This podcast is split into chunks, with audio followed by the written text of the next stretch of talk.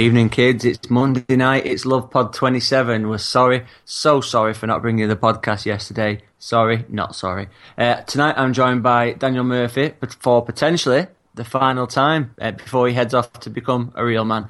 Daniel, university awaits. Are you all set? Have you have you bought your pots and pans? Have you got your pens already? In your your little Avengers pencil case? Everything all set? Uh, you should see the like the stock of toilet roll I've got. It's unreal because my dad owns a factory basically, and he gets toilet roll delivered. He's basically got like it's like a just a package, like a supply drop of toilet roll, which should do me well. But apart from that, yeah, it's got loads of shite like plastic box Tupperwares just getting filled with food and cleaning stuff and all the other shite. A bag full of pens and you know. All Oh that, wow! All that type of all that jazz. I- I remember getting in my dad's car with me with me duvet and me um, my crate of pot noodles from Costco, all ready to go there for the first day. And the best thing my dad ever did, he gave me twenty quid as he left. Said, "Go and buy a pint for people that you bump into." Best way of making uh, making yourself introduced to all these different characters you see at university. You'll be fine, my friend. Also, uh, we have uh, we have young down the Manny Road Tom with us today. I added the young in there just so that you don't feel like I do when you're talking to kids at university age. Tom, uh, how have you been, mate? You had a good week. Yeah, not too bad. Wanderers won, so it, life seems far brighter, doesn't it? It certainly does. The world's a rosy place, and we've had uh, some interesting reports tonight of the under twenty one, uh, under twenty one development squad, whatever you want to call it. The reserves winning a game against Millwall with another goal from our mate Jamie Thomas. Um, no doubt we'll discuss him in, at some point in the coming weeks as well as he starts to push towards the first team. But we'll come to the first team straight away to talk about our glorious two one win over Wolverhampton Wanderers. But possibly the most comfortable and comprehensive 2 1 win I've seen for, for many a year.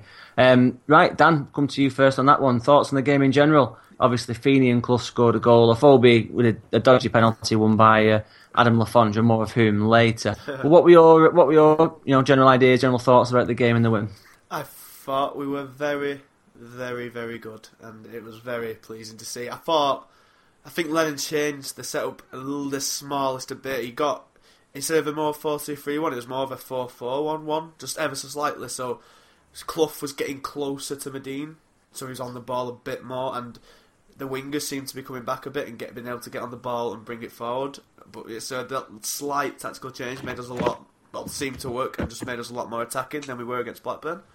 And I think, yeah, it was just a very good victory. Pretty, apart from a couple of hiccups, which I'm sure we'll move on to when we go into that same debate again, we were very solid defensively, and going forward, we were pa- we were fast, we were skillful, we counter attack well. And I can't remember a Bolton team that was actually good at doing count, you know, good on the counter.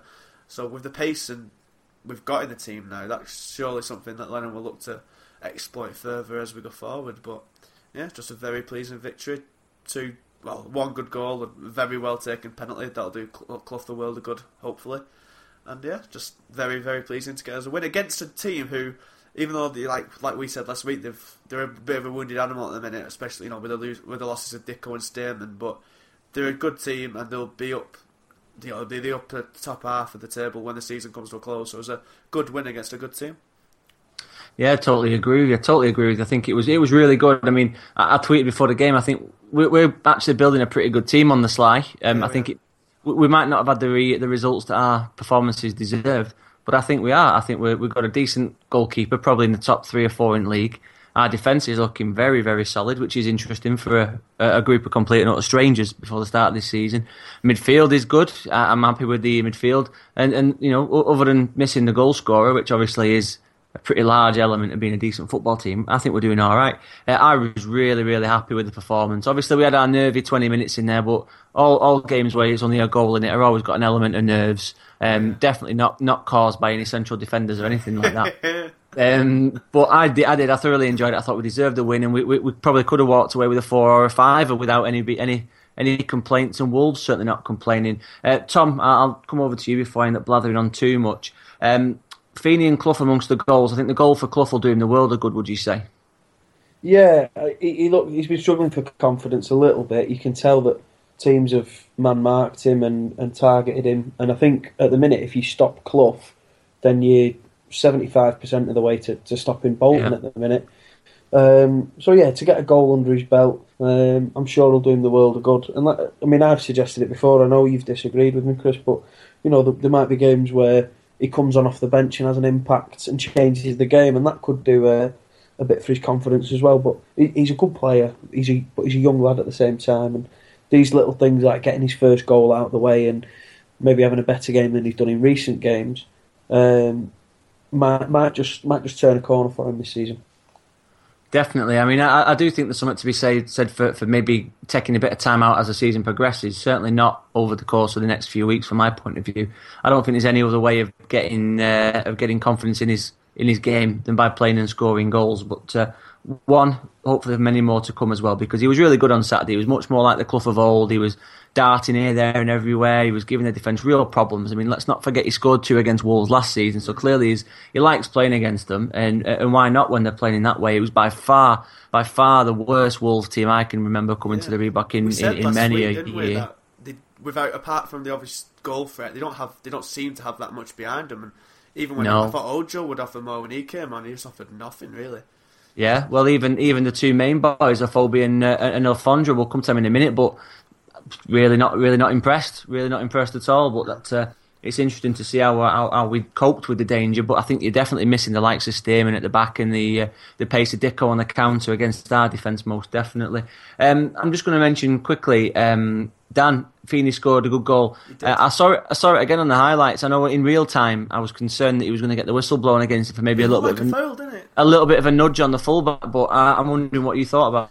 Yeah, I thought me when we scored it, I went to my mates like he's fouled him there. He looks like he's pushed him, but he didn't really. It was just more of a like a the defender seemed to like miscalculate the bounce or whatever. And Then Feeney just shoulder barged him, turned, did a smack. I think he was waiting for Clough to come onto it. I think that's what he wanted to do, and that's why he seemed to delay a bit on the ball. But then he, you know, Ivan Klasnic did the turn and smashed it into the corner. So yeah, very confident finish from Feeney, which you know you wouldn't necessarily expect him to be that composed in front of goal, but yeah, it was a very good finish, and I'm happy.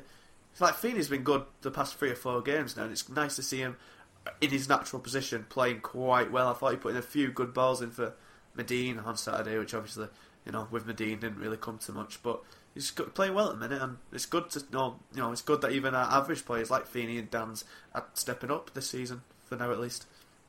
Yeah, the, the, the pace on the counter attack, isn't it? That's really really important. We we've shown it a few times where the goalkeeper would take it on. He would then throw the ball out to Feeney on the run, or, or it'd pass to someone like Vela or Danns before he went off injured.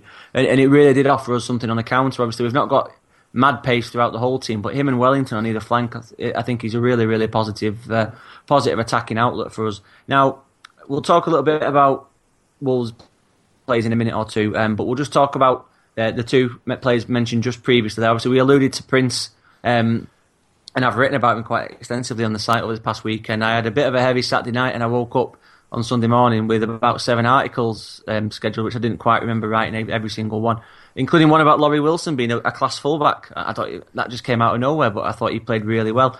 Um, but Prince and Derik Osede to start with. Um, Tom, I'll come to you first on that one. Prince obviously is a maverick genius, uh, and we love we love maverick geniuses at, this club. We, you know, we, we held El Hadji Diouf in such high esteem when he was clearly just some sort of absolute nutcase. And I think we've got another one potentially on our hands here. Uh, but would that characteristic in a central defender bother you, or do you think it's more about the bottom line and, and how many goals we concede or don't concede while he's in the team? Uh, well, the the top and bottom of it is the defence has looked hundred percent better with him at the heart of it, and he's been um, the, not not entirely the difference, but a huge part of that. And the defence is so much better with, with him in it at the minute. I mean, he, he has got those minutes where your heart's in your mouth, and the, the, I mean, there, there, will be there will be times this season where an error will lead to uh, an opposition chance or an opposition goal.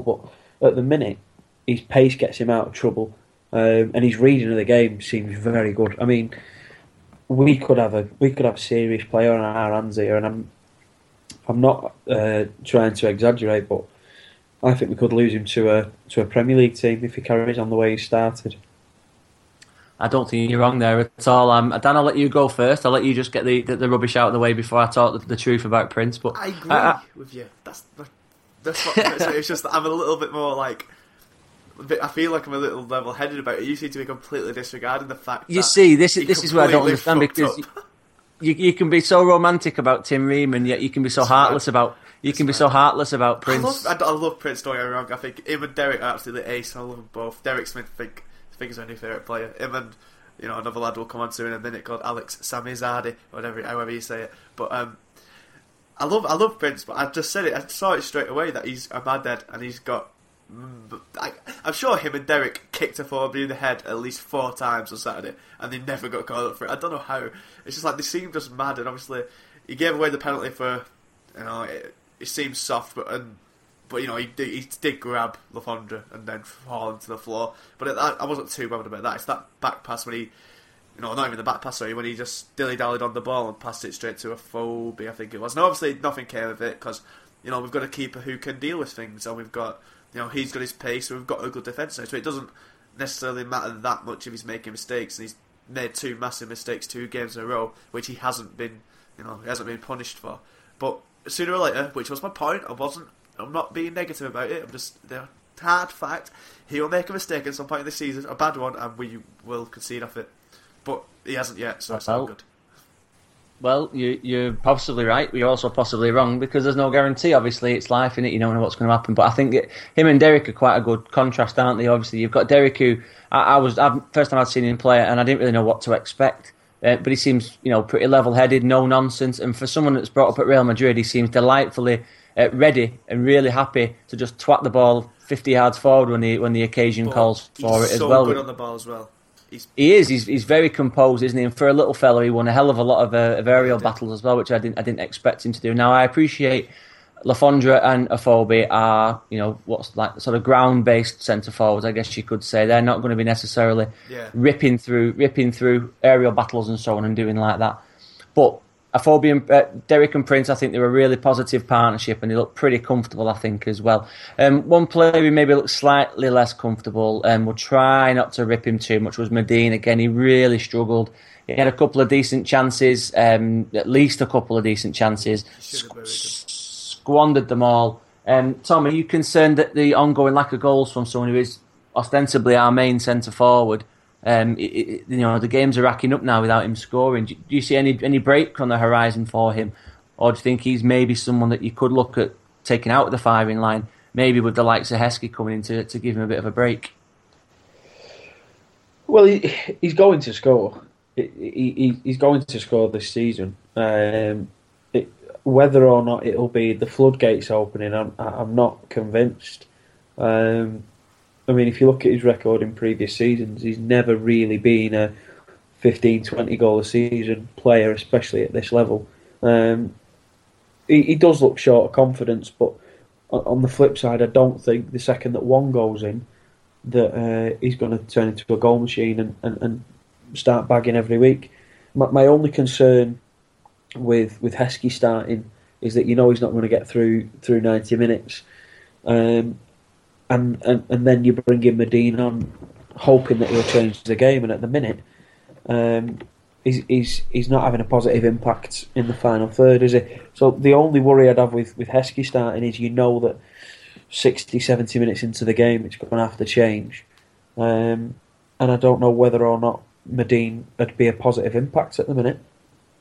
No, and I, and I think that they're, they're very, very much a like for like thing as well, which is why I was so surprised that he, he didn't come on for uh, for Madine at weekend.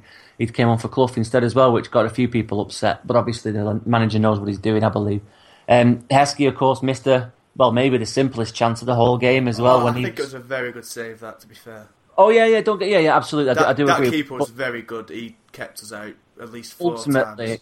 Ultimately, he was, he was stood five or six yards in front of the goalkeeper on his own Heskey, and he still managed to hit it at the goal. So I, I, I agree, the goalkeeper deserves some credit on there, but I do believe it's right. A, a normal, I say normal, a, a, a decent top top of the range striker would have Probably, buried that with, with, with no problem at all. But centre forwards are a difficult one. Um, where do you stand on the Madine debate, Dan? I think it's just so annoying because he does the hard bit. Like the the chance in the, uh, the at the end of the game when he went clean on through, he brought the ball down. He beat their centre backs who were tanks in their own right and got past them, and then he just squanders the chance. And and the, and the, it's not even that one. Uh, that one wasn't the one that annoyed me too much. It was the one in, when was Silva put it on a plate for him and he smashes it high and wide. Like you've got six yards out. They're the ones you've got to be burying. You're not going to get a better chance than that when you're low and comfortable, apart from a penalty, which you can't score either.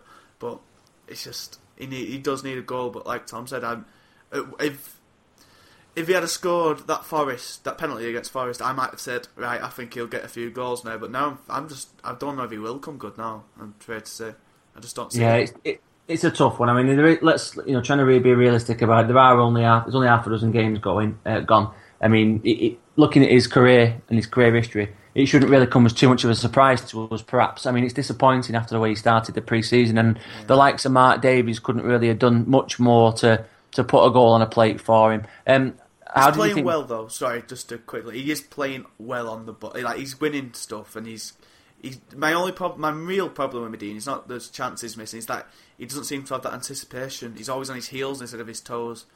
Like when a chance comes in, he's not he's not your Le Fondre who's alive and ready to take anything that drops to him. But apart from that, he's you know he's leading the line. When we've got nothing else, he's doing it. You know as best as he can. He's winning balls. He's keeping the ball up there a bit. So I'm still not completely judging him yet, but by all means, continue. Yeah, I, I, I personally don't. I think he suffered a lot from being booked at weekend. It seemed to take Yeah, a lot of the bite, a lot of the bite out of his game, and obviously he's, he's a physical kind of guy. And, and when he's not got that aspect to his game, he, you know, he loses his teeth, so to speak, like Kevin Davies used to. If he had a booking, um, it, it, you know, it would make him think twice about coming into a tackle. When when your game's based on on physicality, it can mean a lot of uh, a lot of times you are just in there like a spare dick at a party, aren't you? Really. Um, Tom, I'm just going to come to you before we, we move on to talk about the Wolves lot. Uh, Moxie had another good game, um, but I think one of the main the main guys, one of the ones that perhaps people were surprised didn't win the, the Lion of Vienna Man of the Match this weekend was Mark Davies. Uh, he's really, really benefiting, I think, from the responsibility afforded to him by Lennon as a, as a result of him being the, the temporary captain at the moment. Um, he's looking fit, looking fitter than I can remember him looking ever as well. In, in at least in the last two or three seasons, uh, hi- keeping Mark Davies fit is crucial. Do you think that there uh, that there's a possibility we could really see the, the ultimate Mark Davies at, at long, long last this season? Well, he's just about due a, a knee ligament injury now, isn't he? Because he's He's- he's playing he's playing really well week in week out, and this is the sort of time where just when we start to uh, pin our hopes on him, this is when he seems to uh, to pick up an injury, doesn't it? But he's playing really well. He's playing really well. I mean, I still think he's playing deeper than than his best position. Um, I think if you look at the runs that he makes and the things that he makes happen, if he was doing that 10, 15 yards further up the field, I think he'd be creating lots of chances for us. But he's playing really well. Um, and it has been a long time since we've seen him at that at that sort of level. I mean, went in the season in which we went down when he played in central midfield with Reo-Coker. I think that's the last time we saw the best of him. Um, and if you think how long ago that was, what was that? 2011, Yeah, 2012? it's, it's so coming up, coming up for four, five, for four, or five years since. But Dan, uh, from your perspective, I mean, some of the runs that Mark Davies did, he's clearly, clearly a class above this uh, Yeah, this level that, that he's playing at the moment. That that one I mentioned when he set Heskey up was Mm. it just reminded me of bloody Paul Gascoigne in his pomp. You know, it's like a, a, a Lionel Messi kind of dribbling run where he went past four or five players. Ran more or less half the length of the pitch and dribbling past them, close control. It had the, it had the absolute lot. It was so so impressive to see. But then it, it made me think of the podcast we had a couple of weeks ago when we, we sort of were a bit bothered at the fact that he never shoots, does he? He never shoots. Maybe sometimes he needs to be a bit more selfish. Realise that he's, got the potential, he's got the, the class and the ability. He's better than Just- everyone else. and, and he's better. And, and yeah, and exactly, he's got more composure and more elegance about his game than the people that he's likely to pass to. And so, wh- why shouldn't he have a shot? Really? Yeah, I've got a few. Po- I, I want to touch on a few points you all made there. Firstly, on the captain thing, I remember a few like a few months ago now when the the, the next captain debate was coming up, and the, the candidates were Ream, Good Johnson, Pratley, and I just I just just mentioned it because he was our longest serving player after Bogdan leaving. What about Davies? And then I said like he doesn't seem like that type of character and and all that type of stuff, and then but I thought just because he is our longest serving player, and he, but he, I'm surprised. He's he surprised me, even though I like called it then, how much he is taking the armband on board and how much it has elevated him. When you look at the likes of Nolan and I hear Okocha, who the armband kind of ruined, you know, not ruined him completely, but you know, brought him down a bit. Couldn't cope with it, that type of pressure. Matt Davis seems to, no, no, he seems the maturity and the responsibilities just seem to buoy him. He seems he's taking the, he is taking the game by the scruff of the neck, not like your Roy Keane type of fashion where you're gonna you know punch someone in the face. It's more he's ta he's getting hold of the ball and taking it forward himself, and that's going on to the point where you're saying still saying about him playing further forward, Tom. Whilst I agree, his best position is further forward, but with Clough there, we want we want to be playing Clough as well, don't we? Obviously, so I think Davies he can still do everything he'd do centre attacking mid in centre midfield anyway, and I think as, as he showed with that run for Heskey, and I think though the defensive side of his game's improved so much as well. I think in the first half, the first Yeah, half an hour, put his foot, put his foot in, didn't he, a couple of times? and I think that's like I don't know if that's you know he's maturing as a player now. He's got the captain's armband on. He's got the responsibility and all that. And he's just winning the ball quite. No, he's just he's perfect for that position. I think if we can, if we can keep him fit for the season, then and get you know obviously the caveat of getting a striker in of some sort, we could go far. And that's my final point on Davies. It's more of like a reflective one. If we was talking last podcast of how few games he's played, if he had stayed fit, he'd, he'd be playing for England, and that's not even. No, that's not even saying, "Oh, I'm a Bolton fan. I'm being biased." He'd be playing for England if he could stay fit, because he would have got Yeah, a I big think move ages ago. Uh, absolutely, and we've not got many players like that, have we, in English football? You know, the likes of Joe Cole, um, uh, you know, like I say, uh, even like a very, very old younger Paul Gascoigne version. That some of the confidence to run. He's very almost like a continental player. Tom, um, would, would you think that Matt Davies has still got more to give? Obviously, he's, he's still a young man relatively. Um, do you think we've still got a lot more to give in terms of what he, what he could bring to Bolton? You, I mean, playing from the back, obviously, as he as he does get a bit older, obviously the, the pace that he had is never equivalent to a sprinter. It's a it's a question of running running with the ball at speed, uh, and sometimes coming from deep gives you a bit more space to do that. Would you do you think there's something in that? He's, he's, good with, with the ball at his feet, definitely. Sometimes you know, I mean, sometimes you look at him running and you're convinced that he isn't going to lose the ball. Um, you rarely see him dispossessed without someone actually fouling him.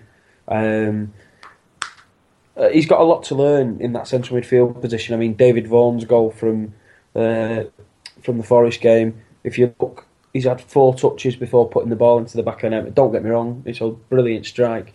But the player closest to him was Mark Davies, and he was just giving him a little bit too much room, considering he was he was 25 yards out. He's, he's playing well, and like you said, I don't think um, the number 10 position is going to be coming up for grabs for him. Um, and as you said, as he's getting older, maybe as his as his legs start to uh, to go a little bit, it might be something that he needs to uh, to adapt to playing in central midfield. But at the minute, he's playing he's playing really well. Um, one thing one thing I want to pick up on is one thing you've said, Dan, about um, how he's playing well with the captaincy. I agree, but he's not a leader, is he? I, he's not like a. He's not He's your not a captain. He's not a captain. He, I can see him being a lead by example type player, though. You know what I mean? That type of, you know, just with his experience and being the longest serving Bolton player now, I think he makes a very good vice captain. I wouldn't. I'd, I'd still. I think Pratley still would be my first choice, but I think he does a good job of it. He's not your shouty type, definitely, but I think there's something about him. There's like an aura about him with him being easily our best player and that type of thing, and being here for so long. It's just something about him that I think just makes him. It suits him a lot better than I thought it would do. It's certainly not weighing heavy on him, is it? I No. mean, he's, he's he's bearing it with the, the maturity that perhaps we, we didn't we didn't know he had, but he is he's doing really well. And I think that uh, when I take over the FA, teams nominating a captain is going to be one of the things that I'm going to do away with anyway. Because in the modern game, you don't need a captain; it's a ceremonial thing. If a player's got he's got a, a mentality of a leader, that's going to come out in his personality on the pitch. You know, you don't need an arm bit of cloth wrapped around your arm to be a leader. I don't think in this day and age, but he's done well. Um, and obviously, Pratley's the, the nominated captain, but Davies certainly doing nothing wrong at this minute in time. Uh, on the subject of doing nothing wrong, and um, uh, just to broach the topic of returning players as well, we saw Adam Le Fondre make his, his euphoric comeback to the Reebok at weekend. Now, he got a good reception, which he, he, he thoroughly deserves. Uh, but then he spent the entire game proving that maybe we had a bit of a, a bit of an escape with the way that he behaved. Uh, personally, I was really disappointed in him. He, he's had a reputation in the past of being a bit of a diver, um, being a bit of a moaner and so on. But God blimey, he was doing my tits in absolutely off my head on, on Saturday with anger towards the guy. He was just chucking himself to the ground every chance he got. He was barely, barely trying to trying to play the game. He was just looking for little opportunities here and there, which he did to a point when he played for us. But I thought he was really, really bad for it on Saturday, um, and it was quite disappointing to see. Obviously, he didn't score. Um, he, he barely had a, a kick at goal. Um, he was marshalled pretty pretty well by the defence. But Dan, um, Alfie's performance, obviously his reception's a totally different thing. You can address both. Yeah. Um, how, how do you think he did on that weekend? Yeah, applause. I think there's, you know, it was wasn't a rapturous cheer or anything. It was just a polite applause, which he deserved, and he, he had his applause back prepared. Man, his hands were up straight away. He knew it was coming. But um, he had yeah, he had that. He had his tweet. I bet he had his tweet saved in drafts and everything. Jesus. Oh yeah. but yeah, a, I think that's just the type of player he is. I think we may have, you know, sugarcoated it, overlooked it when he played for us. I don't remember him being. I don't remember him being a diver, particularly for he'd. He'd, you know, if a defender came in on him, he'd go down easily, shall we say. But I don't remember being a, a particular diver, not the level of Matt Davis a few years ago. Certainly not. But um, yeah, I think you know, the, when the cheers, when the applause turned to booze, I thought it was sarcastic at first, but they soon turned not sarcastic, didn't they? Yeah, I think it was sarcastic from, especially where I was stood, uh, where I was sat. Obviously, people were giving him a bit of jip for, for chucking himself to the floor, but it was quite polite in the in the first uh, first fifteen minutes or so until it until it did start to get a bit irritating. Um, Tom, I, I know you, have confessed to not not attending the game, uh, which is pretty unforgivable in the world in the, the you've been a shit fan. Um, but Le was a real concern before the game. But are you, are you happy with the way our defenders dealt with him on a uh, on the basis that he didn't score and it really looked like scoring either because he's a dangerous dangerous player to keep on top of. Yeah, when it went when it went to two one, I um, I thought, well, here we go, Le Fondre last minute equaliser. Um, I thought it was that was the script, but uh, by the sounds of it, it seems like Derek and Prince dealt really well with them. Um, and to be honest, he's a, he's a difficult player to play against Le Fondre because he's he's quick. He gets in behind the last man, but he's got that little naughty streak about him as well. Um, like you said, possibly going down a bit too easily uh, and having a bit of a moan. But we saw that last season, and that's part of why we took to him. Because because he, cause he's got a bit a bit of a naughty side to him. Um, but yeah, I mean, he's one of the. We, we know what a good striker he can be, and if we can deal with Le Fondre, then we can deal with the majority of strikers in the division. I'll Tell you something, Tom. You touched on something there. How you said the script when it was two, it was two one going into the last few minutes. Um, it was you know he's probably going to score.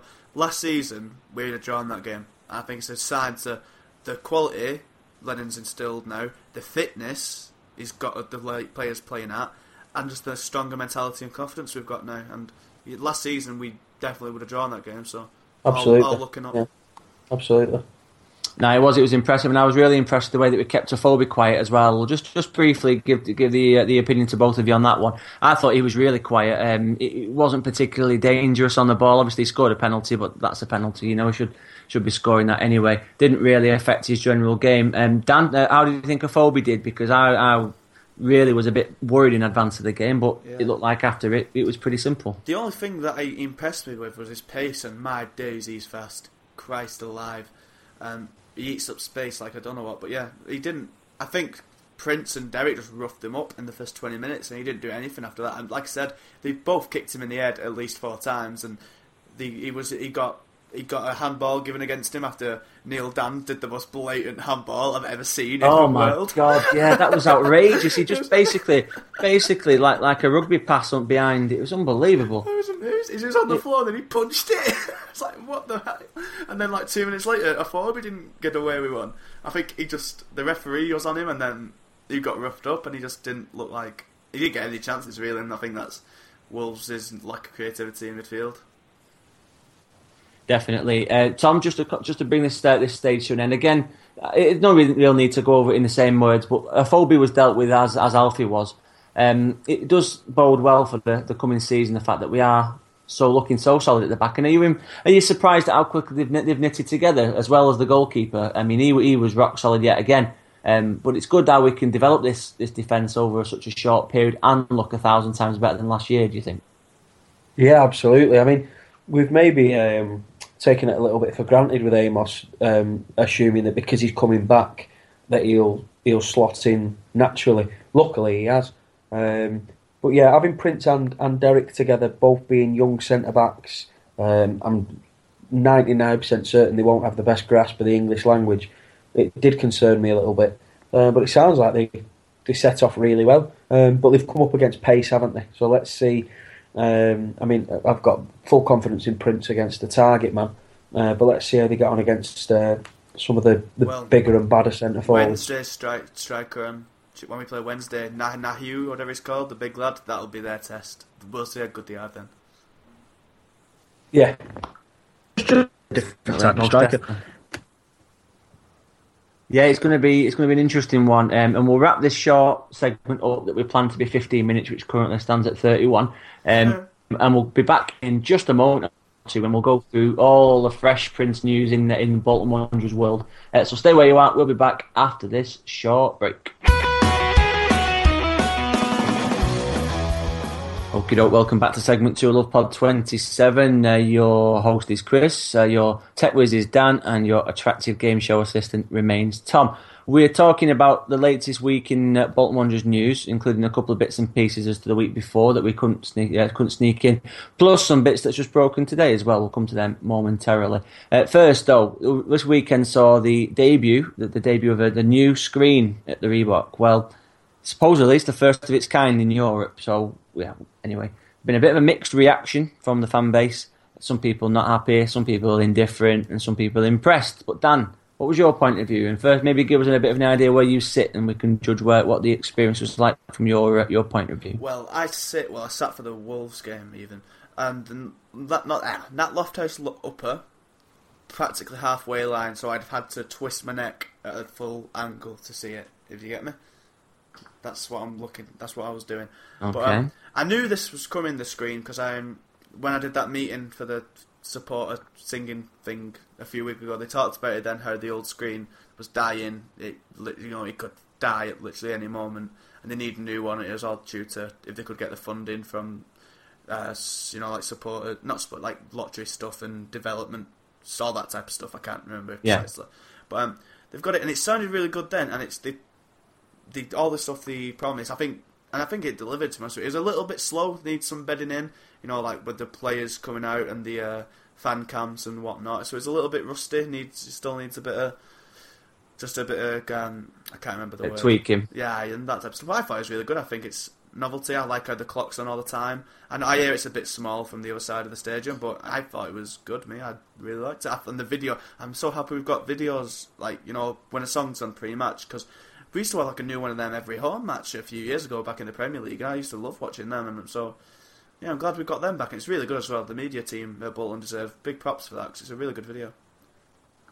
Yeah, they've really stepped up, haven't they, in the last couple of years? Become quite savvy and, uh, and oh, yeah, in some really ways quite quite innovative as well, which which is really good. Um, a lot of people were complaining about the fact that it's a portrait screen. It's a kind of, if you can imagine it, Tom, as a, as a kind of 20 foot, 25 foot tall iPhone screen. Yeah, it looks just like an iPhone, doesn't they it? They have yeah. the little ones in the concourse. They have like smaller versions of them. Have you not seen it? They did. I went for a wee halfway through this the first half because I had a couple of pints in fan zone before the game, and uh, I saw one of the screens which was telling me that Gary Madine had a pass completion rate of six percent. I thought it was quite nice to consider whilst I was on the toilet. Um, but yeah, it's good, isn't it? I mean, it's, it's obviously going to take a bit of time to bed in, and of course, our lot will, will moan at anything. If you tell them that we've got a thirty foot screen, well, they want to know why we've not got a, th- a thirty one foot screen. You know, we're, we're that sort of uh, that sort of bunch, aren't we? But it's interesting and it's a it's a good little quirk. I think it's going to develop as well over time, and uh, something the club can probably look can look to, to moving on, especially with highlights and things like that. One question I had for you lads: uh, Why do why does the clock count up to 90 and then says plus 5 injury time why doesn't it just say why doesn't, why doesn't it not count to 95 tom tell me why um, i would assume that it's to avoid uh, the ref getting into a situation where if he's chosen yeah. to, to to play more for time wasting or the time spent out of play um, to, to to avoid that sort of controversy. That's yeah. all I can, that's all I can. I'd say it's either that because that makes sense. Like for the game. But I think as well, it's more just to they've got the clock set for that, and for having it to go any further, there's probably a lot of fanning about, and it's probably complicated to make it go any further because it's probably just set for that amount of time only. So I imagine that's what it is. Cause I don't think many clocks go over ninety on football matches. No, it's probably you're probably right. I was just curious as to why that uh, the, the, thought that did cross my mind is it might be something to do with that. Is that's the reason why they don't show replays, isn't it, these days? I guess because well, they, did that in of... the 2010 World Cup, didn't they? Mexico v Argentina when Argentina scored That's an offside right. goal. Well, watching it, watching it on the telly, weren't they? I think yeah, I remember. That was mental. Interesting, interesting. Okay, well, next topic on the list is uh, is our new assistant manager. We've obviously we've lost Johan Mjällby, uh, who has been part of Lennon's backroom staff uh, ever since he took over at Celtic back in the day. Um, family reasons given us the understanding as to why he has gone. Obviously, we don't know what they are. We hope it's nothing too uh, too serious. Um, but the replacement has been announced, uh, or is about to be announced. One, Steve Walford, a ex Tottenham, Arsenal, Norwich, and West Ham defender who has spent time coaching, managing teams such as Norwich, Leicester, Wycombe, uh, and then he became pals with Martin O'Neill at Celtic, at let me see, Celtic, Villa, Sunderland, and the Republic of Ireland. Dan, uh, anything you can tell us about that? I know you've been following the, the press conference later earlier on today when the news broke. What can you tell us about Well, Mr. yeah, Walford but Lennon's relationship? Well, yeah, basically, Walford's worked with O'Neill for years, and obviously Lennon he's based a lot of his managerial career, and you know, owes a lot. You know, he's, you know, he loves Martin O'Neill. Done he won cups with him, went to Celtic, and all that type of stuff. And the impression I get is Walford has been always working with O'Neill whilst Lennon's been playing under O'Neill, so it's more so he knows him through that. And I think it's an interesting angle that to have someone on your coaching team who used to coach you. So it's like it could be um, you know how Dougie was always had yes men next to Yeah, him. an older head. Yeah, an older head. uh, An older head to maybe to guide him. Yeah, and I think a, Not a like big, a Lenny, Law- Lenny Lawrence Exactly, character, yeah. obviously not. and though. a big. My main worry of Mjällby leaving is that he's a defender, defensive coach, and obviously he's been with Lennon all through his career. So I was worried that obviously Mjällby's done such a good job this season with the defence. Would that be bad? But um, Walford was a defender in his playing career, and I presume was you know he's a defensive minded coach, so he should hopefully you know just slot straight in there with taking over from Mjällby, which I'm gutted he's leaving because he's a cool guy, Mjällby. Yeah, plus he looks like Dolph Lundgren from He-Man as well, which is always always quite intimidating to visiting teams, no doubt. Uh, Tom, coming to you on the same topic, obviously, Mjällby was a centre half. There's no, no, we don't really know for sure whether he's responsible for any defensive preparations or anything like that. You would you would presume so. Um, but the fact that he's brought in somebody that's well known to him, someone who's, who's older and, and more experienced in terms of a coach, that has to be a sensible decision, doesn't it? There's a few uh, a few people wanting McGinley, a few people wanting Kev, Kevin Davies. And I even saw a couple of people tweeting about Kevin Nolan being the new assistant Did anybody manager. ask for Campo? Because Campo always gets a shout. Campo, I'm sure Campo will, will walk over broken glass to be anything to do with Wanderers these days. Um, but Tom, uh, assistant manager, what, what sort of uh, importance do you place on that appoint uh, appointment? appointment uh, what's the word? Appointee, appointship? I can't remember. Appointment. lost me. Appointment, that's the one. Bloody hell, it's only half past nine. I'm losing losing the power of speech. Uh, what do you think, Tom, about the new assistant manager? Keep it simple and call it that. I think he's. I think he's done really well here, Lennon. I think this could this could be a big change for Lennon because he's he's always had Mjällby by his side, and I do think that, an, an assistant manager is um, is a big job, um, and a lot of it goes unnoticed. You know, managers are constantly under surveillance, and, and assistants tend to go under the radar. Um, I mean, if you look at Cloughy, he he always said that without Peter Taylor, he was he was nothing. He said he was the you know, he was the shop window, and, and Peter Taylor was everything going on behind the scenes. Um, so it's, it'll be a big change for him. But I think he's done well. You know, he's gone for someone that he knows, someone that he's he's worked either for or with before, so he'll know what his what his style's like. Um, I mean, for some some cases, an assistant manager, we need a good guy in there. You know, if you've got um, particularly a Martin O'Neill type who's known for shouting and bawling at his players. You know, someone to, to walk back over, put an arm round them, tell them how brilliant Yeah. they are, and to, to go out and prove them wrong. Um, so it could have been, it, it can be, and could have been a big change. Um, losing, you know, the number two that he's always had.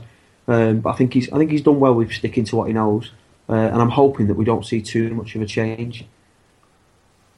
Yeah, well, Lennon's not daft, is he? He's gonna he's gonna pick somebody that he's comfortable dealing with and working with, and someone that he thinks he can he can help improve the team as well. So that's great. We'll we'll see. Hopefully, the appointment's going to be confirmed tomorrow, and we can uh, we can look forward to Mr. you Walford being on the bench, possibly. Obviously, we, if we was going to record this on Sunday, was was going to go through like a list of candidates we thought would get it. So you were at all surprised that the likes of Thompson or even Davies haven't got the job? I know Davies would never have got it, but you know what I'm saying. Yeah, no, I've- you, you. Sorry, Tom, you go first by all means. Sorry, mate. Um, I told, I completely thought that Thompson was a shoe in for the job, but apparently he was sacked for turning up at Celtic, turning up to the training ground still pissed. So Yeah, it's been it's Um, been a, been a popular popular story that that's done the rounds in the last week or so. yeah, I Um, didn't know that. But It's pretty pretty pretty shabby, unfortunately. so yeah, once I found out about that, I had no idea who was coming in. I, to be honest, I didn't even know who still Steve Walford was until this morning. No, ditto. Did I. But you know, it seems like Dave. I think Davies was a bit of a romantic option. I, if you he could have maybe moved Parker to his assistant, then got Davies in as a coach, he could potentially have seen it working. But it was always more of a you know people romanticising, wasn't it? Oh, without without question, and, and Davies is obviously, you know, we reckon he's probably got a career as a coach lined up, hasn't he? But perhaps at Wanderers one day, maybe not just yet. An assistant manager role is very important, like we've already said. Um, it's maybe not something that you can cut your teeth doing that straight away. Um, plus, with Gary Parker on the scene as well, Brunskill in the back room, there's got a lot, we've got a lot of experience in the ranks too, and, and Walford definitely seems to have uh, have that in spades. Um, speaking of experience, um, we've had debate over the past week or so, ever since the news broke about Kevin Nolan being being binned off by West Ham, uh, supposedly by mutual consent, but we all know what that means. Tom, um, I'm going to come to you first on this one. I would like you to tell us why we should be looking to sign Kevin Nolan. Off you go. Uh, he's a leader, which we desperately need. He knows how to get out of the division, which he's done three times, um, and he scores goals, which we need as well. Um, this is not a, a romantic, let's bring back a former captain um, without having any benefits. This is a player that is past his best, but has got a lot to offer a team in the bottom half of the championship, like we are. Um, and if he is interested in coming back, which at the minute looks possibly likely, um, then we, would be stupid not to take Kevin Nolan on if it was at the right price. Dan, where do you stand on the debate?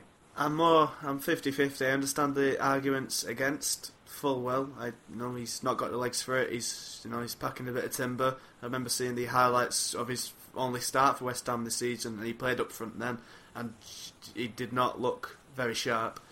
But on the other side, look at the position we're in financially. We can't, you know, beggars can't be choosers really. And when you look at our strike force at the minute, you know, there's not a lot of goals in this team, and Nolan brings goals, and you know, especially at this level, I think he could still do it. My only thing is, I know your argument's going to be, look at that love dog. This has been a while. Love it's been a come while. to say he's come to he say to, come to say Terati. That's why. Eh, true, um, but with Nolan, I think he wouldn't. If we signed him, and this would probably be your argument against it, you'd say he's going to take close position or something along those lines. But I don't think he will. If we sign him, we can't be a midfielder. He's not got the legs. He's not got the energy, and we've got better players than him in for this division in midfield. But with Nolan, I could see him genuinely being given the number nine and playing as the as the striker with Clough in and around him, playing up front with him to do the legwork for him. Because we've seen Clough play up front with a target man who's flicking the ball on, and it's not worked that well. Clough's not. He can't win the ball on a bounce because most centre backs are about eight foot wide. Like that number thirty for Wolves. Jesus Christ, he was a tank. Hmm. And Clough just couldn't really get the hold of the ball if it was bouncing. So with Nolan, if he's bringing if he's bringing the ball down, getting it all, under control, and then passing it off, I could really see it working in my head. If does he have the legs for it? Does he have the desire for it? Does he have the willingness to drop his wage by about ninety percent? I can't answer those questions, but unless we've got someone else in the pipeline, and we're not going to get anyone as experienced as him, and who's scored as many goals as him. I, you know, if there's nothing else, if there's nothing better, then I, I would be stupid to say no. I understand where you're all coming from, and I feel like I say this every single week, but I, I, think you're both a bit wrong on this one. I, I, totally get where you're both coming from in terms of having experience, in terms of what he can bring. But Dan, I, I don't feel. I, I was shaking my head, shaking my head while you were talking about Kevin Nolan playing as a centre forward. I mean, well, let's go through it bit by bit. So Kevin Nolan as a number nine, doing the legwork. Well, there you are. You, have got a, a, bit of a hiccup there straight away. The lad couldn't run when he was 23. No, He's thir- never mind 33 now. All right, okay, I misunderstood you there. But playing as a, as a centre forward involves a degree of physicality. Well, yeah, granted, he's got a physical presence. Well, that's because he's about four and a half, four and a half mile wide. he always was a big fella, and I worry. I worry about the pace of the championship, and I will come back then to a, a comment that Tom made in his article about well, we accepted Gudjohnsen back. Well, I always said that Gudjohnsen was a is a, is a better footballer, and, and the, the, pace of the, the, game didn't really matter to Gudjohnsen because he had the class to slow a game down to his own pace to dictate the pace completely. Whereas I don't think Nolan has that in his locker. Um, and just to repeat a point I made on the on the article, I don't think he could play the same role that Mark Davies does. No, I don't definitely not. he could play the role that either the Wellington played or Feeney played at weekend as a, as a counter-attacking man on the break, which Lennon seems to, to want to try and encourage from the team. I definitely don't think he could play uh, instead of Mark Davies.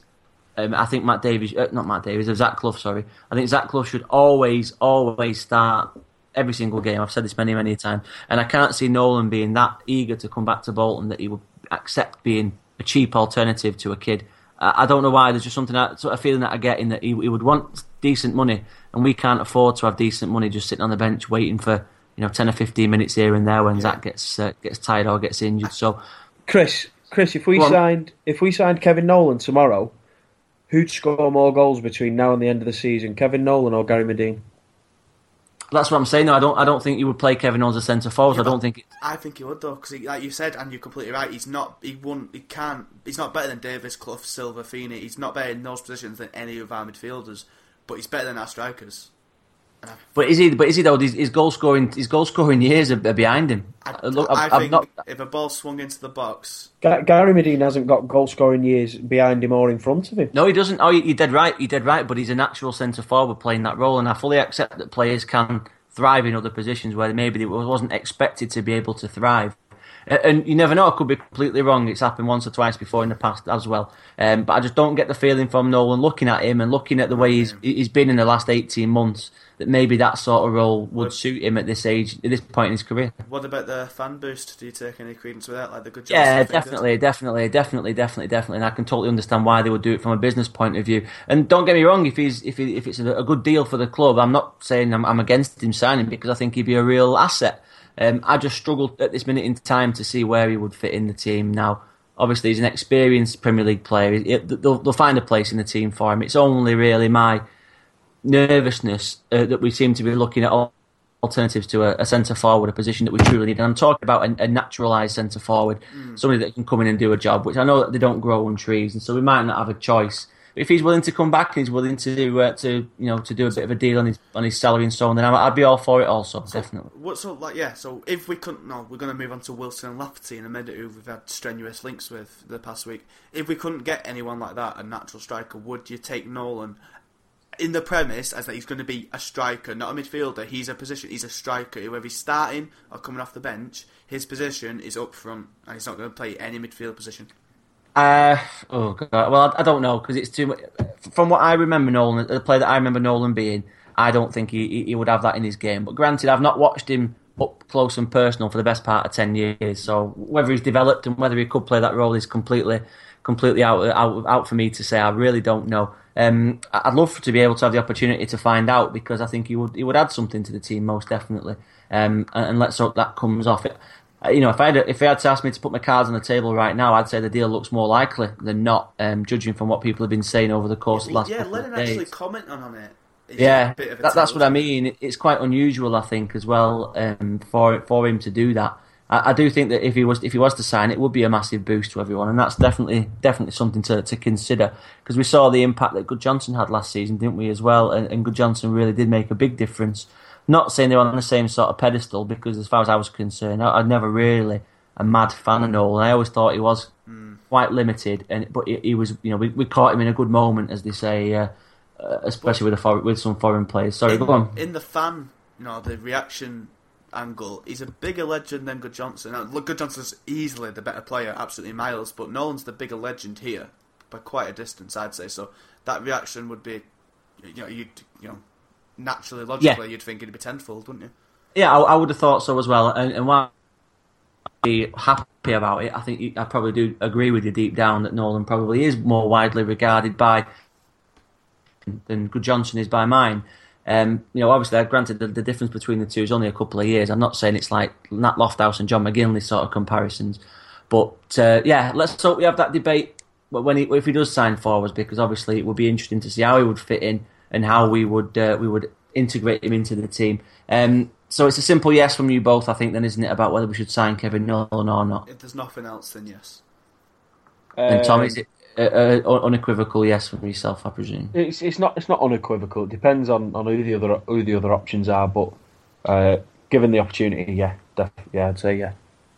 fair dues. Well, the response from the fan base has been largely positive, hasn't it? People that we've contacted, uh, people that we've spoken to, and who've, who've tweeted us, etc., seem pretty universal in their desire to see Kevin Nolan back at Wanderers, which I can completely understand because he's got a really good pedigree. Um, at his peak, obviously, he, he should probably should have played for England, but he never got quite got that opportunity, did he? Um, unfairly, in my opinion, when he was playing at his peak, I didn't think there was anyone who could do that sort of attacking midfielder. Uh, at least better than him. Obviously, we had the likes of Lampard and Gerrard in their pomp, um, but for him not to get a go back in those days was was certainly very disappointing from a Bolton fan. Equivalent to that Kevin Davies not getting his chance, I think, as well. Um, both of them were at the peak they certainly deserve more of a chance at international level than they got. Right, okay. Um, so next on the agenda, we've got James Wilson of Manchester United, and less likely, in my opinion, is, is Kyle Lafferty of, of Northern Ireland, JD Wetherspoons. Um, Tom, come to you first on both James Wilson and Kyle Lafferty. Obviously, two different kind of strikers. Wilson more of a more of a Le Fondre type, if you want to compare him to somebody in our immediate past. Lafferty maybe a bit more of a, an El Diouf, perhaps, in the fact that he seems to be a complete bastard. Uh, a, a, complete and utter bastard. Um, but Wilson and Lafferty, um, what do you know about either? What do you think they could bring, and what likelihood do you think we've got of signing them? Um, I don't think we'll sign either, to be honest. I mean, Derby have been linked with Wilson, and I know they've had a poor start to the season. The only thing that we might have over Derby is locality and the fact that he's he's a United player and he's he's from the area. He'd start for um, us as well, and he wouldn't start for oh, Derby. absolutely, he'd start for us. Um, I'd like him. I, I, don't. I don't think it'll happen. Lafferty's going to be linked with with everybody because at the minute he's in the news because he's scoring for his country and then not getting a, a sniff for his club. Um, but being a, a, notorious womanizer, I don't think he's going to want to move to uh, to Bolton, is he? Um, I don't slim slim pickings in, uh, in That's right. Yeah, was it Georgi Hristov back in the day? I don't know if you remember him, Dan. He was a Bulgarian striker who played for Barnsley, and he said that Barnsley had the uh, the ugliest women of all the people that he'd seen in the history of the world. as well, something along those lines. It was really endeared himself to the to the new club. But so, where do you stand on those two potential incoming transfers, Dan? Lafferty, yeah, I think it makes sense why the links specifically to us keep coming up with Lennon knowing him. I think you know Lennon commented on that transfer as well, saying, "Well, you know, he's a, you know he likes him as a player and whatnot." But I think a, I think he'd be a bit too similar to Madine, similar build, similar play style. Second, you know, he's not got a good scoring record at his club. When playing for Northern Ireland, he becomes, you know, unplayable, just like, you know, David Healy. I was just going to say, yeah, remind very, very similar to David Healy, He obviously had spells at uh, United and Preston and people like that, but never quite hit the ground running, did he, when, as far as he did at international level, at least. So, yeah, with so after I think it makes sense, but why the links are coming up, but he's not the player we need. I know we need a striker, but we don't need his type of striker. Wilson, Wilson, I think we have got a good, we've got as good chance as anyone for signing him. I think Tom's hitting the head locality, and whilst Derby are being linked, you know, he's not going to start for them. They've spent upwards of ten, well, about what six million on strikers alone. So Weimann, your Darren Bent, the amount of wages he'll be on, and the signing on fee. They've got Chris Martin. They've got, you know, they've got attacking prowess, and they and they tend to only play with one striker and he's not getting in. He's not getting in ahead of Martin, so he's not going. He's not going to start for Derby if play at all. He's he'd be going there for squad depth, and it depends if United would prefer him to be in a well, they're not at the minute, but uh, you know, a title challenging team, or you know, he's going to start. He'd start for us every week, no question. And I, I said with locality, playing games, you know, he knows. I'm sure Amos can get on his ear, saying, "Oh, it's a great club and whatnot." I, I, I could see it. You know, twenty clubs are in for him. It's a you know it's a rat race really, but I think we've got as good a chance as anyone. Well, I think we've seen with Le Fondre, haven't we, the type of play that Lennon thinks that we need, and I think that probably it, it bends more towards Wilson than Lafferty from my point of view. Um, Lafferty, I'm sure I remember reading somewhere Lafferty and seeing a picture of Lafferty and Lennon having a bit of a to do. Never mind yeah. uh, being pally. I guess it's the, you know the the Northern Irish thing and the, the Celtic Rangers divide as well. But I, I, could be mistaken. But Lafferty obviously has got a bit of a nasty streak in him, which we, we do like at Wanderers, don't we? Uh, I, I, suspect both might be destined out, destined for elsewhere, but, but, but time will tell. Um, okay, so last couple of bits and pieces on this one. Max Clayton started and scored for the reserves again tonight. Uh, sorry, for the first time tonight against Millwall. Um, he, he, I keep forgetting about Max Clayton. I'll be dead honest with you. Um, he, he's there. He's there as an option, isn't he? In the, in the, next month or two, perhaps when he's back up to speed, played a couple more reserve games and, and coming back into into first team reckoning. Jamie Thomas scored also, um, and we also saw games from Pisano, Trotter, and David Wheater. Uh, Dan, come to you first on that one. Clayton, Thomas, Pisano, Trotter, and Wheater. We're starting to have a bit of a bit of squad depth about us all of a sudden, aren't we? Yeah, it's really good. We've got apart from up front, well, we do have players there, but you know, not very good ones really. But everywhere else, we've got two players, if not more, who can fit in. Um, apart from in net, because we're not talking about Rachubka. But in every position, we've got two players who can see. Well, hopefully, Pisano and Casado, you know, match up to the billing. We've got two players who could seemingly just seamlessly fit in. Know they're of the same quality of the people they'll be replacing, or if not better. So it's really good to see how much depth we've got. I'm really happy Wheater's getting some time. So obviously Davids picks up an injury, so it's good for you know getting some squad depth. And I like Wheater. I think he's a he's a different centre back to what we've got. He's just big, no nonsense, and he's surprisingly for his size, he's actually quite an intelligent player. I know he doesn't seem like it, and he doesn't portray himself to be, but I, you know, I think he's I think he's yeah gets a doesn't get enough credit for how good he is actually. With Trotter, you know, he's still going in. God knows if he'll ever play for us again. Pisano, you know, just needs to get his fitness up, and I'm sure we'll be seeing him soon. But Clayton is the one I want to talk about. I know he, Lennon keeps saying he's going to be back soon, but I didn't think he'd be this out of the blue. I thought it'd be another month or two yet before we'd see him. But it's great. It's great that he scored straight away. Uh, lobbed, uh, lobbed after two minutes, I believe it was. And question I'm going to ask you: Could he be the striker we're looking for? Because he's different to Madine Heskey. He's quick, he's direct, he's skillful, and he's got an eye for a goal. So could he be the striker, Tom, that we need? Uh, I don't think he's an out and out striker by the looks of it. Um, I think every like you, uh, like the both of you actually, I keep forgetting about him. Um, and then if you every time I remember, I get a bit excited. I mean, if you can imagine Clayton on the left, Silva on the right, and Clough in behind. Obviously, new number nine, Kevin Nolan, Chris. Um, it, it, just that that three behind a striker is is a very exciting um, attacking uh, midfield, shall we say? Um, I don't think it. From, well, I've only seen a limited amount of football from him, but he doesn't strike me as an out and out striker. He'll definitely provide goals, um, but I wouldn't. I wouldn't play him as a as a number nine. Mm. No, I think I think I would uh, I would concur on that one. I think as a, the modern term support striker, I think that's probably the rest yeah, yeah. Uh, the, the best description for Clayton. And like you say, either side of, of Clough behind a central striker, whoever that may be, uh, midfielder, centre half or centre forward playing up front, who cares? Uh, I think there's definitely a, a, real excitement about that comeback because obviously we, we, we, saw in his short time last year just how good he could potentially be, and to have him back he's a real real positive for us. Uh, Jamie Thomas scored again. Um, I, I, don't really want to get carried away, but there's going to come a time where you can't ignore all these goals, Tom. I know he's only a young lad, 17, 18 year old, but how often, how, soon do you go ignoring this sort of the sort of numbers that he keeps getting? I know it was only a tapping from two yards tonight, but he was in the right place at the right time to capitalise. And with the struggles of Madine, the struggles of Heskey, um, and Nolan not turning up at centre forward yet either. Uh, how long do you give it before you, you know, you at least chuck him on the bench and just see what he can do? I mean, I said at the start of the year um, to give him a full season in the development squad. Yeah, so I, I suppose I'm going to have to. I suppose I'm going to have to stand behind that comment. I think, obviously, the potential's there because of because of the way he's performing.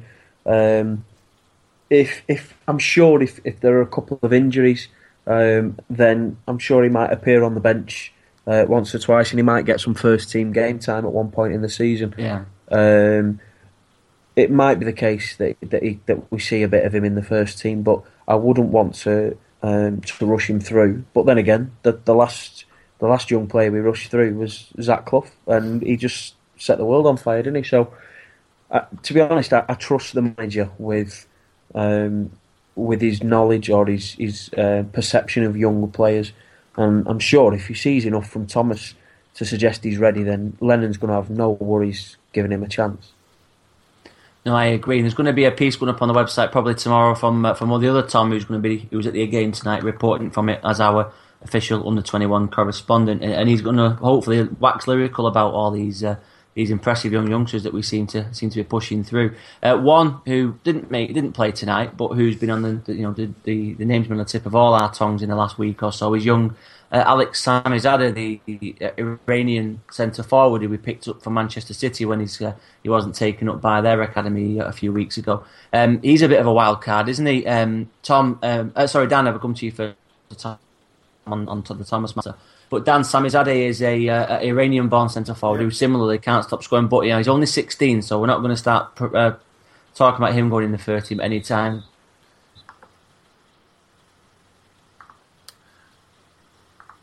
Hello. Is that your mic out?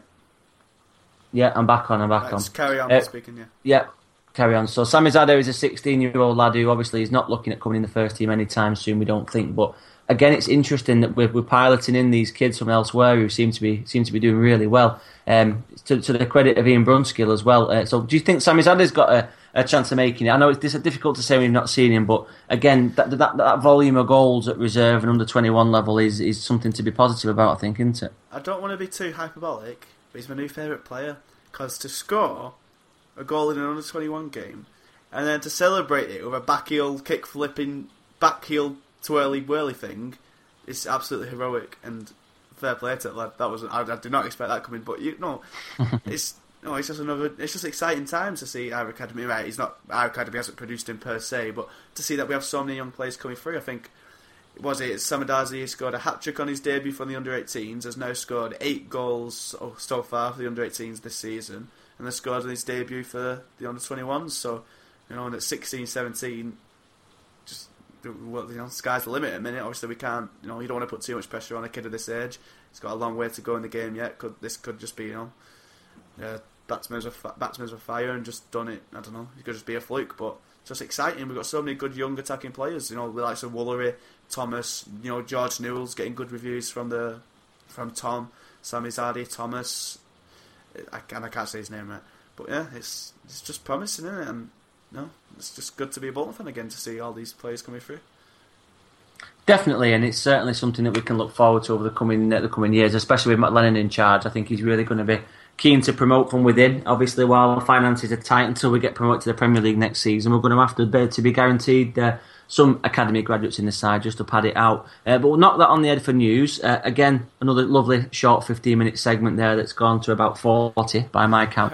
So we'll have a. Sh- I don't know. I don't know. We just we've obviously got nothing better in our lives than just whittering about football. But hey, yeah. that's what we're here for. Right. So stay where you are, listeners. Stay where you are, Dan. Stay where you are, Tom. We'll be back momentarily to discuss Sheffield Wednesday, which will be released. Let's assume Dan gets his podcast out in the morning tonight.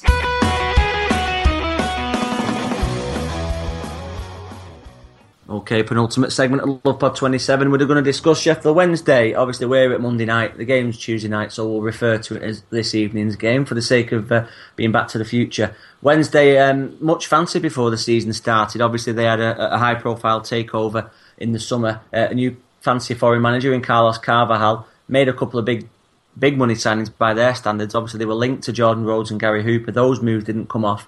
Uh, one person that did come back to them was Mr. Barry Bannan, so we'll talk about him in a couple of minutes. Um, Sheffield Wednesday, though, currently sit 19th with five points from six games. Uh, they lost 3 1 away to Burnley on Saturday. Very poor start from them, and a, couple of Wednesday fans that I know have already begun grumbling about the manager and uh, anticipating that there may be a change on the card. So, Tom, I'll come to you first. How do you see the game going? And do you think we can contribute to the uh, the malaise around Sheffield Wednesday at this minute in time, plus continue our own good home form? Also, the return of Barry Bannan. Will you welcome him back, or do you think he was a, a bit of a bullet that we dodged in the summer? So the, the floor is yours. Uh, with regards to Bannan, I'm not really that bothered. Um, it, was. It, it, didn't seem like he was ever going to be, be coming back. Um, he's probably at the right level uh, in the championship. I think he could be a, a good championship midfielder or a squad player uh, in in a struggling Premier League team. So I'm not really bothered about about welcoming him back. Um, in terms of the game, I think Gary Madine's going to take a temporary hiatus from his complete ineptitude and, and bag of brace. And I, and I know I've, I've, I've said nothing positive about him both tonight and in previous pods, so don't ask me to justify it. But um, I'm gonna I'm gonna put a bet on a Gary Madine brace tomorrow night. Very interesting. And what sort of um, team selection are you going to come up with? Obviously, because David's still out, so you'd have thought Prince and Derik would be locks to uh, to continue at centre half. But Neil Danns suffered a concussion against Wolves, so he won't be playing. I think it's just a natural natural thing to assume that Josh Vela's going to come in and, and reprise his role that he played for the majority of the second half on Saturday. And Dan, do you think there's any any alternative to that? I think it's just pretty like, likely and straightforward. I think no, I think Spearing doesn't come in with a shout because whilst Vela did very well on the ball on Saturday, you know, he, looked sharp, he looked good on the ball, but um, he left us a little bit more open, and that's when Wolves, you know, that that's when that 20 minutes when Wolves came into it a bit more, but thankfully defence held firm. I think Vela, whilst I really like him, I think whilst in midfield, he doesn't offer that too much protection, and when you've got Davies, who, you know, even though I just commented on how good defensively he is now, he's, he's an attacking-minded player. So against Wednesday, I could potentially see Spearing coming in, but I'd be happy either way. But on Wednesday, I know the table, you know, the table doesn't lie, and they do look like they're not at the best of starts, but they're a completely different team now. I was talking, I've got a very good friend of mine who's a Burnley fan who went to the game on Saturday, and he said he doesn't know how they won at all. Like Wednesday are a completely different team to the one they were last season. They're a lot more impetus on attacking now. They've got some really good players. And you know they only got you know they got look there was one one going into like the last ten minutes I think. Um, our mate Matty Taylor popped up with one.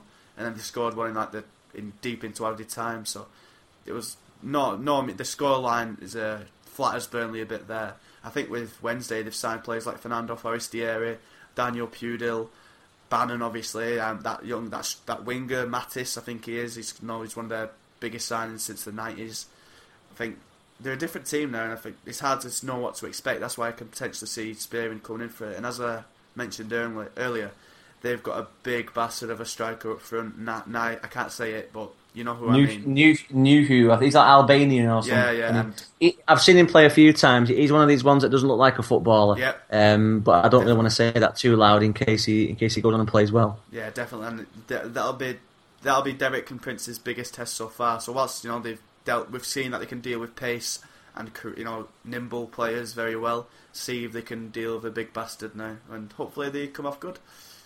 Fingers crossed. Well, what's your score prediction, Tom?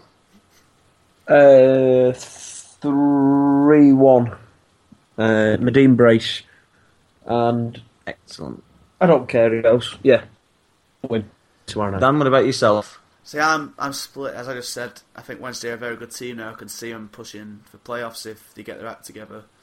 But we're in good form. They're not. We're at home. We're good at home. I can see us winning another. I can see us getting another victory. I'm going to say two 0 and goal scorers. Yep. If you want one, uh, Derik. I'm going to say Derik every week because Derik's going to score eventually. So Derik, and then Silva. Excellent. Well, I, I, heartily agree on the on the win. I'm not going to go with a score prediction, but I, I do fancy us to, to take the three points and, and continue our recent good performances and our good form as well. We're, we're playing really well at the moment. I, am really happy with things as well. I know we're not exactly high in the table at this minute in time, but it's an early early part of the season still. So yeah, a win for me also. Fingers crossed we can uh, we can make it a resounding one to give us some confidence going forward to to Huddersfield this Saturday. Right, brilliant. So we'll just keep it quick and, and, and easy on the wall on the um, Sheffield Wednesday chat, fellas. Dive straight into the Twitter question as well. Um, so, based upon the, the Wolves result and the Wolves performance, we asked uh, readers, listeners, followers, blah blah blah, if they thought that BWFC had the platform now to succeed in this division uh, and possibly have a real go at promotion as well. So we had a, a wide variety of responses some positive and some negative. But let's dive in. We'll go through them, and I'll ask you both your and your answer to that question at the end. So Mark Critchley on Twitter said, in a word, no. We'll struggle for goals all season without a decent striker. Mid-table again for BWFC. Mid-table probably a bit of progression actually, given the last couple of seasons. Gareth Stone, depends on what you define as success. Given our budget, staying up would be a success. Going up would be a miracle. Craig Monks has said, not promotion. Getting into the top half would represent a very successful year in my book, and I think that's achievable. Russell Carr has said, Doubtful this year. If we were to have a go, it comes down to getting a finisher in and keeping Mark Davies fit. Mark Weaver says striker and Nolan, and we can give playoffs a good go. Notice Tommy didn't combine the two. Uh, striker like Nolan. uh, Janet Marland, if we had a reliable striker, I think we'd be a top six side. Trotter in exile without investment, not a chance. Jack Stewart think we have a platform to do okay. A proper goal scorer could transform us. Equally, injuries could wreck us. Finally balanced. So Jack is a glass half full, gentlemen, I think. BWSC news and views. We are a striker off being a top team. Madine should have scored two and Heskey won yesterday. Yesterday being Saturday. Sign a striker and yes. Paul Howard, slightly negative approach. Without a new striker, no chance whatsoever. And to finish off, Danny West has said we do still need an out and out striker, but it's nowhere near as doom and gloom as many think it is. Uh, my two penneth on that, I've said already about I think we're a decent team, just missing that little edge. Um, maybe we've found it now. Confidence boosting win over a good team with good, good players such as Wolverhampton Wanderers could do a miracle for us. I mean, taking on Wednesday at home again so soon after the Wolves performance again could be a real benefit. Um, two wins on the spin on this league, and we'll rising. Um, we might only be four or five points off the bottom top, but also top at the same amount of points from the top half and top six at the same time. It's a very, very tight league at this point in the uh, in the season, and, and, it can only give us a basis to continue. A real goal promotion, well, that might be pie in the sky a little bit, um, but as I said with my, my man love for Prince Desir Gouano, what is football without hope and, uh, and imagination? Tom, same question to you then. Uh, after the Wolves game, do you think that Wanderers have the platform to succeed uh, and have a real goal promotion? Um, can I distinguish between success and promotion? Yeah, well, success is relative. Go for it. Um, yes, we can succeed. Um, I think promotion is beyond us.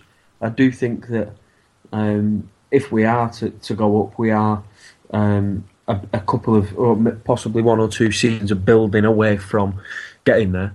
Um, so yes, we can succeed, but for me, success would be um, to to remain out of the dogfight that we found ourselves in last year um, at, at, certain stages, and, and, we have done in the past uh, under previous management. Dug it. Um, so uh, anywhere anywhere between twelfth and, and knocking on the door of the playoffs for me would be a success. But I think that I think promotions uh, a couple of steps too far at the minute. Dan, where do you stand on that debate? Well, a few weeks ago, I was a bit doom and gloom, and I think I said like, if we don't sign a out and out striker, he'll get goals. Then we'll we're looking at relegation, or you know, another very low finish season. But I'm not as negative now. I think Lennon's done incredibly well on literally no budget to bring to make a, a you know, we've got debt. We didn't have this squad depth last season. Somehow he's managed to, even though he's lost in the last two transfer windows, he's lost you what you'd consider our best players every time in Bogdan, Chungi, and uh, Tim. And he's, he's somehow come out of it. We've somehow come out of it a better team. We've got more depth in every position, and we just look stronger. We've got a good balance of experience with Dobbie and Heskey, and oh, just it's just a shame we've not got Eidur. And then with youth, with Clough, Walker, Vela, etc. So without a striker, I think we'll finish from anywhere from 12th to about 16th or so, that type of area. And if we get a striker in, then we could we could get top half quite easily. I think it just all depends. And as someone mentioned, then if we keep injury free, which is a you know a massive if when it's Bolton Wanderers. But no, I'm not. I'm not as down. You know, it'll change by Tuesday when we lose, but I'm not as disheartened as I was, and I think things are looking positive for Bolton at the minute. Just let's just hope Claudio Ranieri keeps up the good work. Good on you, pal. I'm loving it. Yeah, he's uh, he's done well, hasn't he? He surprised me a little yeah. bit. Obviously, we, said about how Lennon would be the first manager uh, into the Premier League in October when Ranieri was sacked. But hey, it looks like he may be at Chelsea. Never mind Leicester. Right, Brill. Well, uh, we'll call that a day for tonight. Um, I started watching a film with Tom Hardy last night called Lock, and I want to try and watch the oh, end of it before it's brilliant. Oh, shit. I'll tell you, Daniel. I've actually seen it before, and it's brilliant. Oh so no, you're completely boring. wrong. And his accent, his accent. Come on. He's Welsh. That, what do you want him to do? He's not Welsh. You're, is it? in, the, in, the, in the film, he is. Yeah, I know what I'm saying, but he doesn't need to be Welsh. Your punishment. He doesn't choose his accent. He doesn't need to be. No, Welsh. that's right. Do you know? I've got a story. I heard a story about uh, Tom Hardy. Do you know? Because he's like method acting or whatever. Yeah, go on. Um, during Mad Max, apparently that Charlize Theron was like proper fell out with him because he was method acting, so he was just silent and moody all the time on the set. Apparently, which is a bit weird. I can't imagine being like Have you method that, actor. That Mad Max is my film of the summer. Oh, it's Absolutely sensational. But anyway, on that diversion, we'll uh, we'll nip it in the head for the Lion of Vienna film review podcast number twenty seven. Um, one thing I'll just ask to do before we uh, before we leave. Obviously, you've seen a couple of tweets. We've been nominated very kindly by uh, by certain certain members of our of our audience. We appreciate for one of the football blogging awards. Um, obviously, we're only fans. We just do this out of the good of our heart. Plus, we like talking about football with other fans too. Um, the response from the, the, the readership and the listenership has been superb in the last six months. We've been breaking records left, right, and centre um, with our readership and so on as well. Uh, and this blogging award is a real real pleasure for us all. We all feel really appreciative of what we uh, of what you think of us. You can vote for the podcast and for the website in these football blogging awards by visiting footballbloggingawards.co.uk slash vote dash now. Um, put us forward in that category. I don't know what the prizes are, if there are any prizes at all. We'll, we'll obviously will not be sharing them with you lot. Mm-hmm. Um, but if you could enter lionofviennasuite.com in these categories, uh, we'd be eternally grateful. You do have to confirm your vote via email afterwards. We have heard about some votes going in the spam folders too. Um, but taking a couple of minutes of your time just to, to maybe um, to fill that in on our behalf, we would be gratefully appreciative. Um, we will be holding a fundraising party in the fan zone uh, again before the Sheffield Wednesday game tonight. About quarter past seven onwards, um, Dan Murphy's at the bar with his student loan check in hand. Uh, he's promised to buy everybody who votes a pie, uh, a pie or a soft drink of your choice to the value of two quid. Um, so yeah, we'd, we'd love to win. I mean, we're not egomaniacs too much, even though we put our names on the internet every single day to be to be shot at. Uh, but it is there if you think what we do is worthy of some sort of praise from an independent body. So yeah, that's there if you want to go for it. Otherwise, leave us a rating on iTunes, like us on Facebook, follow us on Facebook, like us on Twitter. That's the one.